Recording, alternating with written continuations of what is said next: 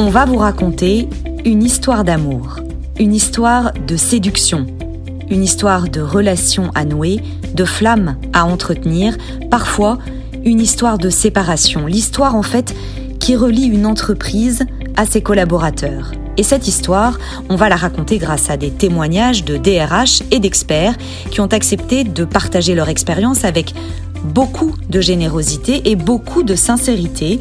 Ils l'ont fait lors d'une matinée organisée par l'entreprise du futur et l'ANDRH Rhône et 1, matinée dédiée aux grands enjeux RH des entreprises, matinée qu'on vous propose de revivre maintenant. On démarre avec quelqu'un qui a vécu plusieurs fois cette aventure, cette histoire d'amour, avec toujours beaucoup d'intensité, je crois. Il s'agit de Bénédicte Tillois. Bénédicte Tillois, elle a passé 27 ans, c'est quand même une belle et longue euh, histoire d'amour, à la SNCF très belle carrière de dirigeante, on va y revenir. Vous avez dirigé notamment le Transilien, c'est 50 000 collaborateurs euh, en direct et en euh, indirect, 3 millions de voyageurs par jour, et vous êtes devenu euh, DRH, membre du COMEX de la SNCF jusqu'à votre départ en 2017, on va y revenir, pour rejoindre une start-up qui s'appelle School Lab. Vous y allez rester deux ans avant de fonder vous-même deux startups, euh, l'une qui s'appelle 10h32, qui accompagne euh, des dirigeants. C'est un peu, vous dites, une agence tout risque qui accompagne les dirigeants au moment clé euh, de la vie de l'entreprise.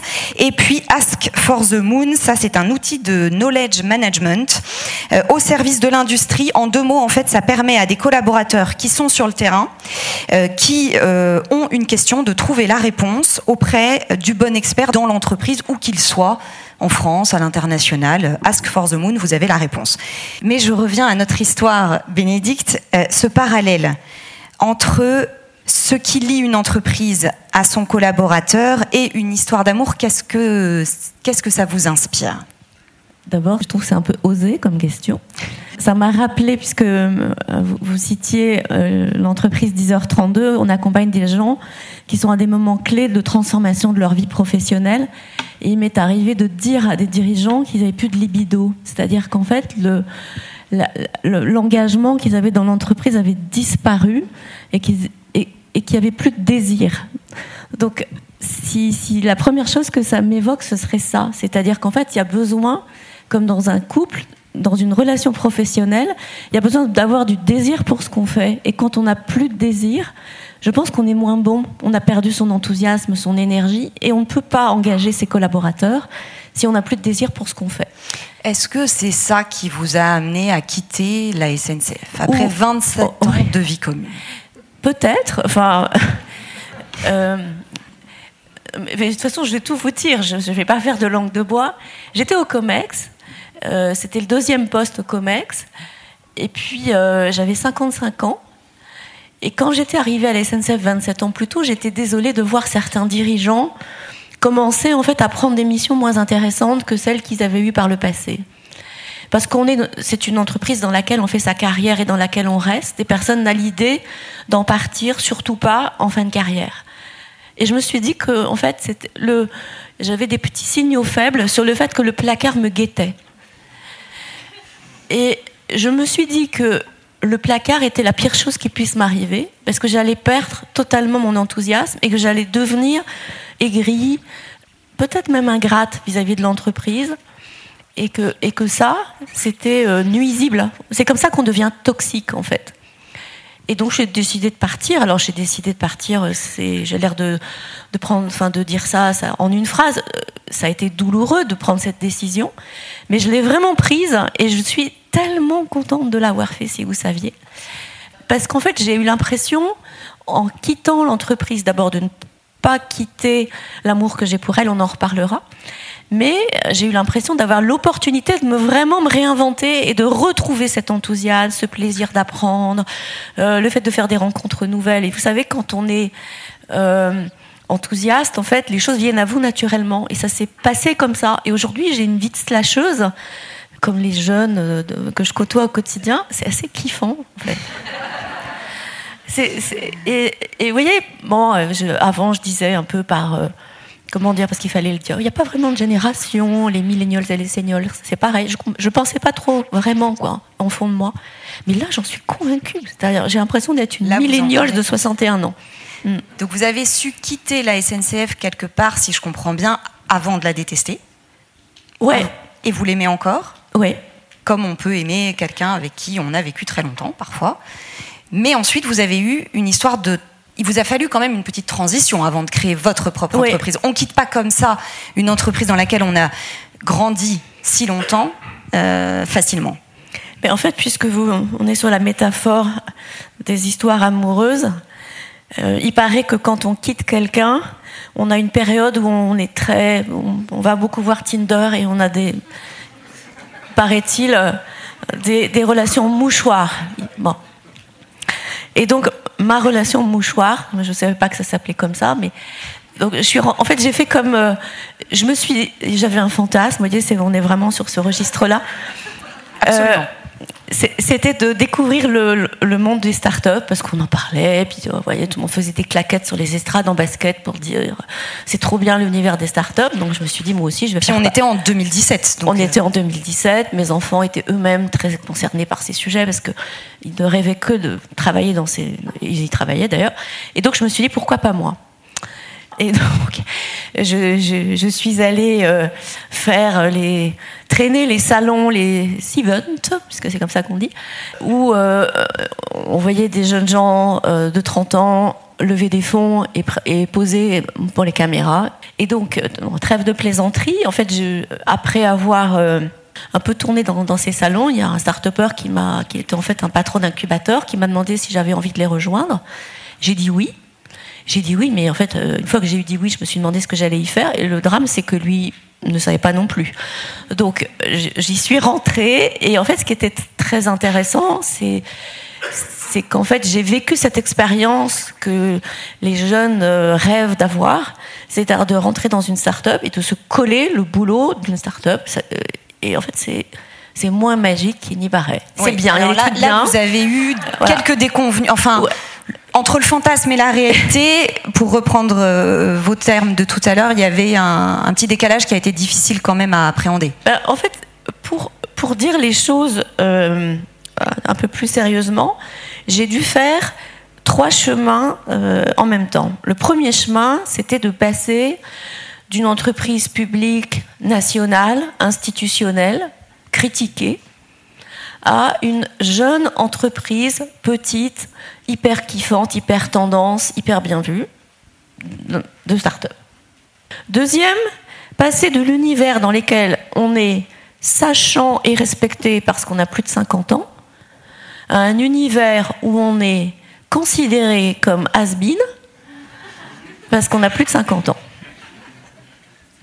Et la troisième, la troisième transformation, qui sans doute a été la plus redoutable, c'était de passer du statut où, étant membre d'un comité exécutif, on comprend la stratégie, on sait à l'avance en fait où on va, et on pense que le rôle qu'on a, c'est de l'expliquer à un univers où en fait on la découvre à l'intérieur de la boîte.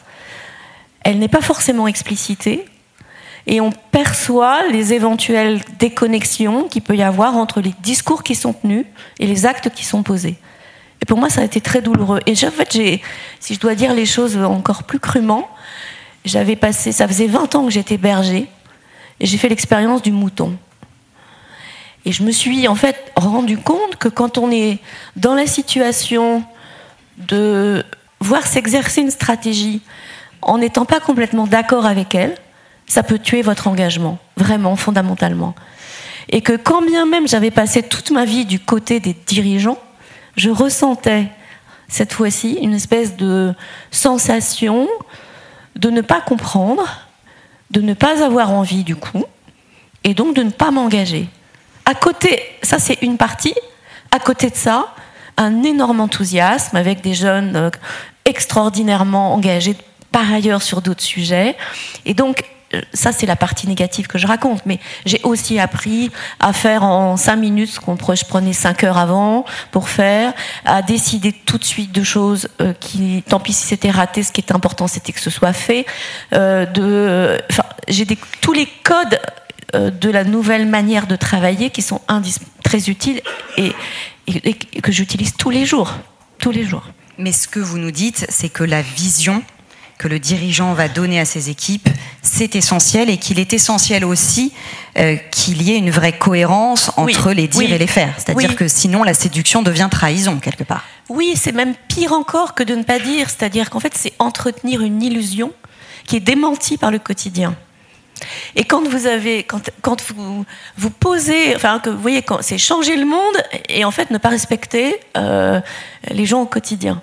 En fait, ça se, dans une petite boîte, ça se voit tout de suite. Et les gens sont pas fous, ils en ont conscience. Et donc très vite, ils se désengagent. Et le problème d'un désengagement dans les petites entreprises, c'est qu'en fait, ça se traduit par le fait que les gens se tirent, tirent une balle dans la boîte tous les jours potentiellement. Alors c'était pas le cas parce que c'est une jolie boîte et j'aurais pas euh, mal la décrire. J'ai eu aussi des tas d'opportunités d'apprentissage, de transformation, parce que les choses ne sont jamais noires et blanches, elles sont toujours mélangées. Mais en tout cas, cette expérience de ne pas comprendre et du coup de ne pas me sentir engagée, c'était la première fois que je le ressentais, ce qui était quand même incroyable, puisqu'en fait j'avais passé ma vie dans une boîte verticale, une espèce de tour Eiffel, hein, avec une tige bien haute. Hein, euh.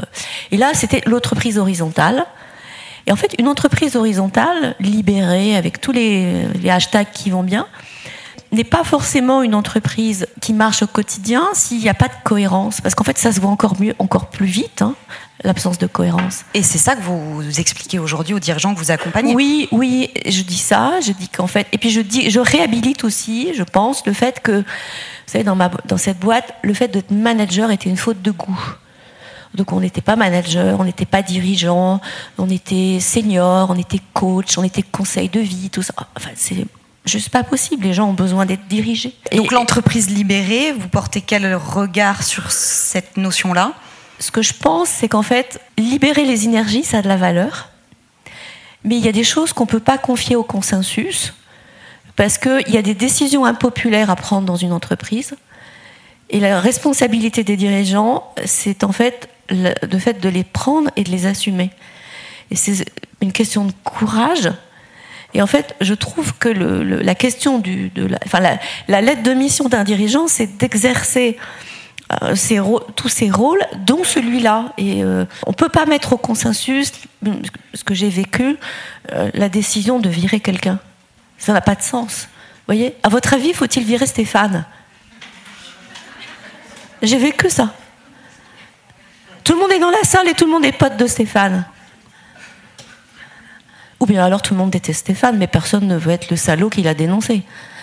Donc, et pourquoi faudrait-il se séparer de Stéphane? Bah Parce que Stéphane, éventuellement, dans un, dans un event, pas manqué de respect envers une femme, on va dire. Et donc, on, se met à, vous voyez, à avoir un cercle dans lequel on débat de ces questions. C'est pas un enjeu de débat, c'est une décision. Et, et, cette décision, elle, est prise, elle doit être prise immédiatement. Voyez et ça, vraiment, pour moi, ça a été très intéressant de comprendre, enfin, je ne veux pas dire que je ne l'avais pas compris, mais de voir jusqu'où pouvait aller le désarroi des collaborateurs quand ils n'étaient pas dirigés. Donc je pense qu'il faut des dirigeants et, ça n'est pas ringard d'être dirigeant. Et les startups qui vont bien sont des startups bien dirigées. Et, parmi ces dirigeants, il y a les DRH et je, vais terminer peut-être avec cette question-là. Quel est aujourd'hui le, regard que vous posez sur euh, leur rôle? Alors, pour être très honnête, j'ai été patron de métier et j'ai été DRH. Et quand j'étais patron de métier, je n'aimais pas les DRH. Et quand je suis devenue DRH, je me suis dit que c'était vraiment injuste que les gens comprennent pas tout ce qu'ils avaient à faire et qu'il y avait dans leur job quand même un, paquet de trucs pas rigolos à faire, dont un certain nombre de décisions impopulaires qui leur étaient refilées, euh, l'air de rien. Et aujourd'hui, ce que je perçois, c'est qu'en fait, dans, dans ce monde du travail qui est en train de complètement se transformer, à un moment où on crève tous la dalle des talents dont on a besoin, la question de la marque employeur est devenue un sujet immense.